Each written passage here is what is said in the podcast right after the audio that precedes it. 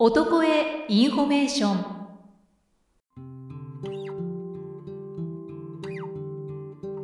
音声配信サポートを行っているおとこえ代表の生きみえです。今回はおとこえが配信サポートを行っているポッドキャスト狩猟の時間のパーソナリティ藤井久人さんへのインタビューをお送りします。どうぞお聞きください。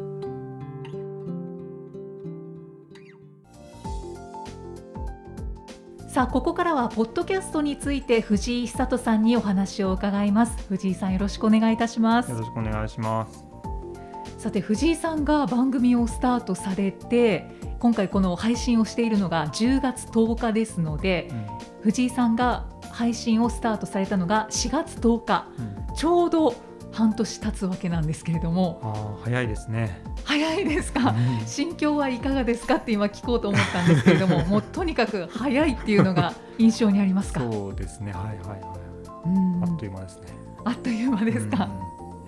今回このインタビューでは、まあ、ポッドキャストについて、藤井さんが思っていらっしゃることとか考えていることっていうのをいろいろとお伺いしたいと思うんですけれども、はい、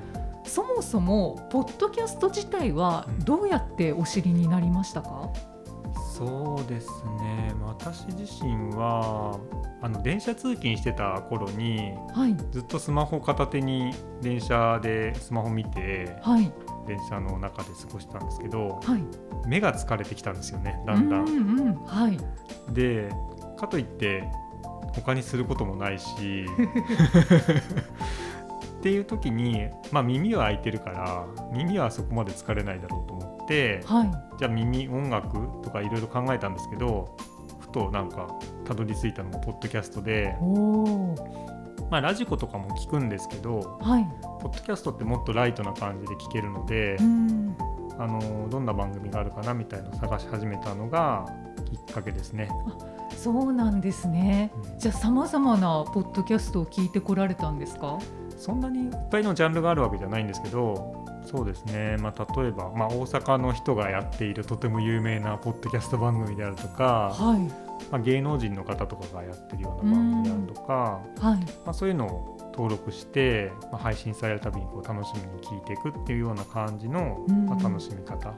してましたね。うん、えー、そうなんですね、うん、そこからポッドキャストを配信したいと思ったのはどういうふうに心境が変わっていったんですか？うんまあ正直ポッドキャストをずっと聞いてるだけで楽しかったんですけど、はい、まあ、逆にポッドキャストでいろんな番組があるっていうことがだんだんだんだん分かってきて単純なトークだけじゃなくって、はい、普段知りえないような特殊な世界の現場感のある話とかを聞く機会みたいなことが、はい。まあ、ポッドキャストだと本当にあるんだなって思い始めて、うん、まあ、特に私の場合あの農業をやってる方のポッドキャストっていうのを、はい、よく今聞いてるんですけど、はい、やっぱ農業ってすごく現場感のある地域によったりとか、うん、その農家の方の作ってるものとかによって全然内容が違ったりするので、はい、すごくバリエーションあるんですよね。でそういったものを見てるうちに自分も意外とこの分野だったらニッチなというか、うんうん、聞いて面白いと思ってくれる人が、まあ、世界のどこかにいるかもしれないみたいなものが話せるかもしれないと思えたのが、まあ、一つのきっかけですね。あそうなんですね、まあ、確かに藤井さんの番組もニッチな番組ですよね。そうですね、ちょっと、まあ、残念なのかちょっとわからない。残念なのか喜ばしいことなのかわからないですけど。いやいや残念では絶対ないと思います、はい、ポッドキャストはニッチな番組がすごく人気を博したりしますからね、うん、でこの「男絵」から配信をスタートしていただいたわけなんですけど、はい、男絵から配信しようと決めたポイントってどんなところだったんですか？あちょうどそうですね男絵さんがあのこういったサービスを始めますよっていうお話をですね、まあ、はい、耳にしまして、はい、で私自身もちょうどその頃仕事の上で大きな転機があったので、はい、いろいろ時間の使い方とか変えていけるかなっていうところがあったので、えーまあ、あと自分のその狩猟っていう分野で一つ免許を取れ取れたとかですね、うんうん、まあ、そういう意味でも転機があったのでこのタイミングでポッドキャストを作るっていうことはですね、はい、あの床井さんのサービスを利用すれば始められるんじゃないかなっていうのがですね思えたので、はい、今からお声がけしてみようかなっていうふうに、はい、うん、こちらからお声がけしてみようかなっていうふうに思ったのが、はい、きっかけです、ね、ですよね、はい、お問い合わせいただいたんですよね。うん、じゃあ藤井さんが始めるタイミングと、うん、この男絵がスタートするタイミングが一緒ぐらいだったってことですね。そうですね。すごいご縁がぴったりあったっていうことだと思うんですよね。私が多分免許取るタイミングであるとか仕事上の転機の話とか、はい、そういうのがぴったり3つ揃った感じであじゃあ今だったら始められるかな、まあ、始めるにいい機会なのかなっていうのがすごく、うん、はい、あ私の中でこうふと浮かび上がったっていう感じですよね。はい、いやもう本当にご縁だなと思いますね。で実際に配信してみて良かったことっていうのはどんなことがありますか、そうですね。本当にいろいろあると思うんですけど、まあ、やはりまだ私自身はその分野でのすごく精通したプロフェッショナルっていうわけではないので、はい、本当に番組始めた頃からに比べたらどんどんどんどんこう知識量とか体験してる量とか増えてる状態なんですよね、うんうん、だからそれをリアルタイムで発信することでより自分の中で理解が深まるしあのやっぱり一通り聞いただけ体験しただけっていうよりは人に対して伝えるっていうことを通してさらにもっとこう何て言うんですかね再体験できるというか追体験できるって言った方がいいですかね、はい、追体験できるのでそれが非常にあのいいところなんじゃないかなというふうに思います。うん本当により深く理解とか体験したことがこう身に染みて感じていくっていうところですかね。ね。あともちろん番組を聞いていただいた方からまあ、リアクションをもらったりとかですね、うん。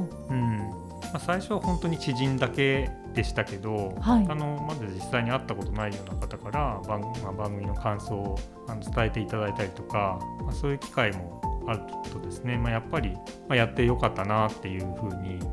すごく思いましたし。うん、うんそうだったんですね。まだその部分は私聞いてなかったですね。ちょっと後ほど教えていただくことにしたいと思います。はい、あの男絵に依頼してよかったなっていうところはどんなところがありますか？いやいろいろあるんで今ちょっと頭の中整理しながらですけど、はい、まずそもそも配信するっていうことに対して何すればできるのか全然わからないですね。本当に素人なんで。番組はいっぱい聞いてますけど、はい。番組ってどうやって配信するのって本当に全然知らないんですよね。はい、なのでそこを調べるところからあの入ってたら多分早々に挫折してたと思うんですけど、あの自分は番組の中身を作ることどういう番組にするのかみたいなところをあの男江さんにいろいろこうテーマを作っていただきながら、はい、じゃあこの配信スケジュールに向かってどういうことを準備していけばいいんですよっていうことをですね教えていただきながらそれに集中すれば番組にできるんだなっていうことをですね、はい、シンプルに番組作りをシンプルに集中してできるっていうところが、非常に良かったところかなと思っていてやっぱ自分で全部やろうと思うとどこまでやれば何ができるのかっていうのが手探りになっちゃうのでじゃあいつまでにこれを配信したいって仮に思ったとして 何をどいつまでにやればいいかっていうのが全然わからないじゃないですか。そうですね、うん、そこにそこをあの男江さんにあのスケジュール引いてもらって、はい、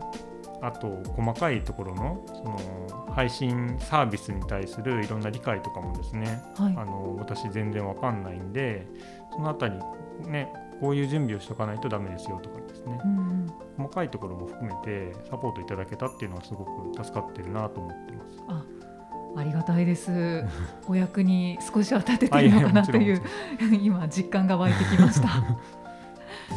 ああのポッドキャスト配信はどんな方に向いている、うん、まあ、もしくはおすすめだと思いますか？うんまあ多分この音声を聞いてる人はおそらくポッドキャスト配信に何らかの形でこう潜在的な気持ちがあるんだと思うんですよね。はい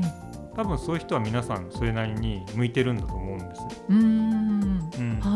何でもそうだと思うんですけど何かをやろうと思った瞬間にそれを同じように思っている人って相当実は少なかったりとかするじゃないですか。うん確かにそうかもしれないですね、うん、だから自分が向いてる向いてないっていうよりは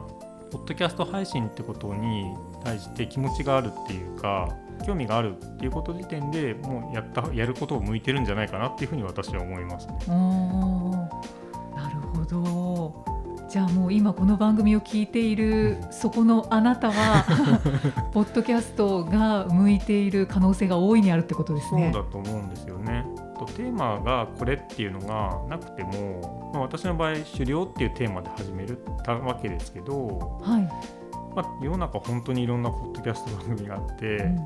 まあ、本当に雑談的なものありますし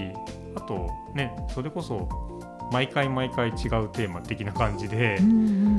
やってるのもありあると思うし、はい、うん、なんかすごくあの多様だと思うんですよね。そうですね、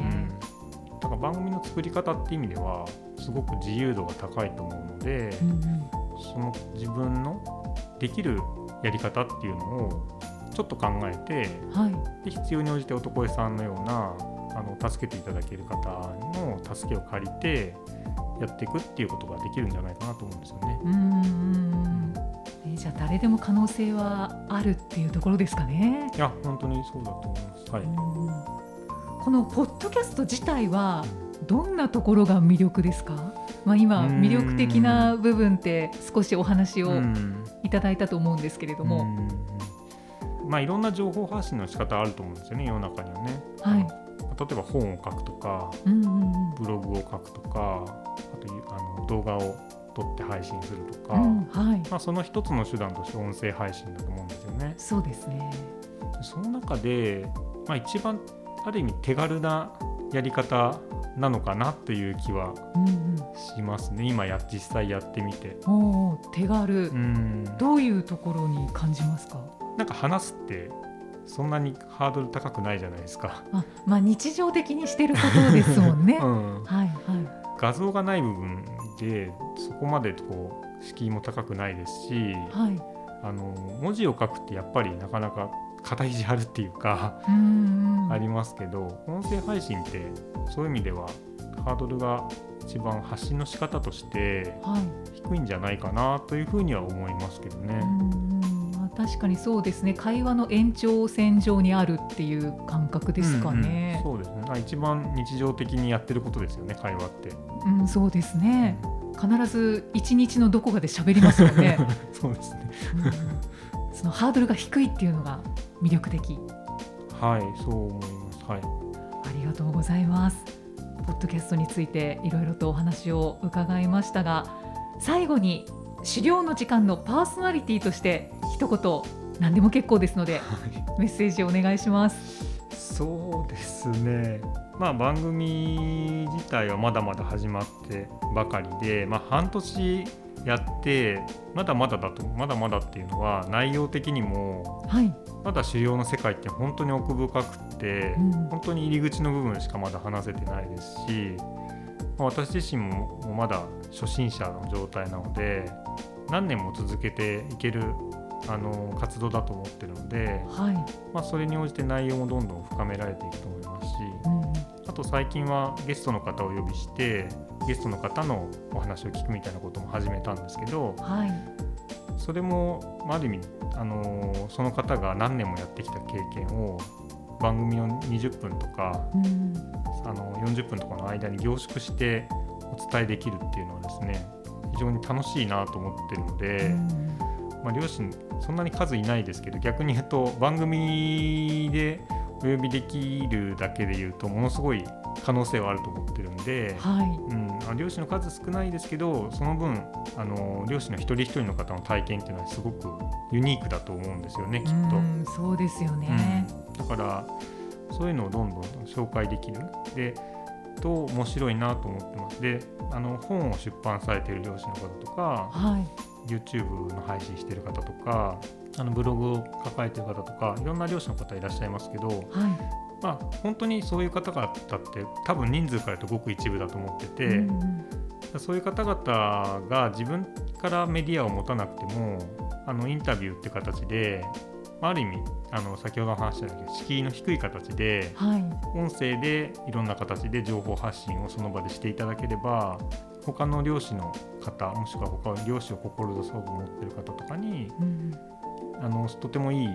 刺激というか聞いて面白い情報になっていくんじゃないかなと思うんで、うん、それはぜひやっていきたいなと思ってます。はい、あの番組を通して、うん、番組をプラットフォームとして、いろんな漁師の方にご出演いただいてお話を聞けるっていうのも、また一つ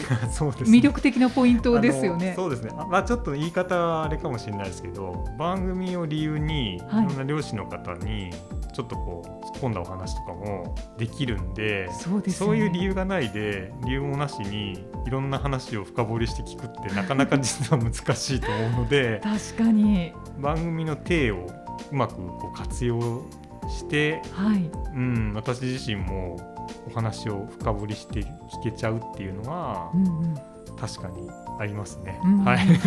そうですよね。番組があるから会えない人にも会えたりしますしね。それもあると思ってますね。やっぱり漁師の中でも雑誌にねしょっちゅう名前が出るような著名な方とかっていうのもいっぱいいらっしゃいますけど、はい、なかなかそういう方ってねお電話して会いに行くとか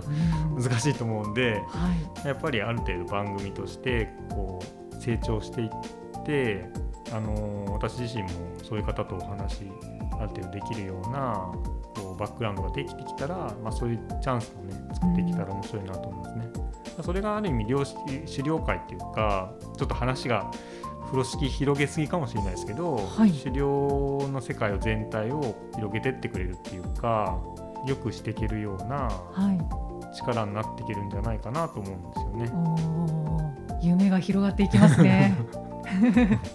これからの番組配信も楽しみにしております、はい、そして私も進行役として携わっておりますので引き続きよろしくお願いいたします。よろしくお願いします。ということで今回は藤井久人さんにポッドキャストについてお話を伺いました。藤井さんありがとうございました。ありがとうございました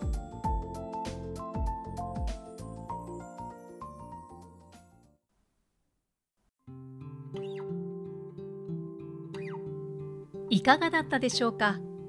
ポッドキャストや音声配信に関するお話をお伺いしまして私自身も大変参考になったんですけれども同じ音声番組であるラジオとはまた違ってそれぞれの世界のより深いリアルでニッチな話を聞けるのがポッドキャストの特徴なんだなということを改めて感じました。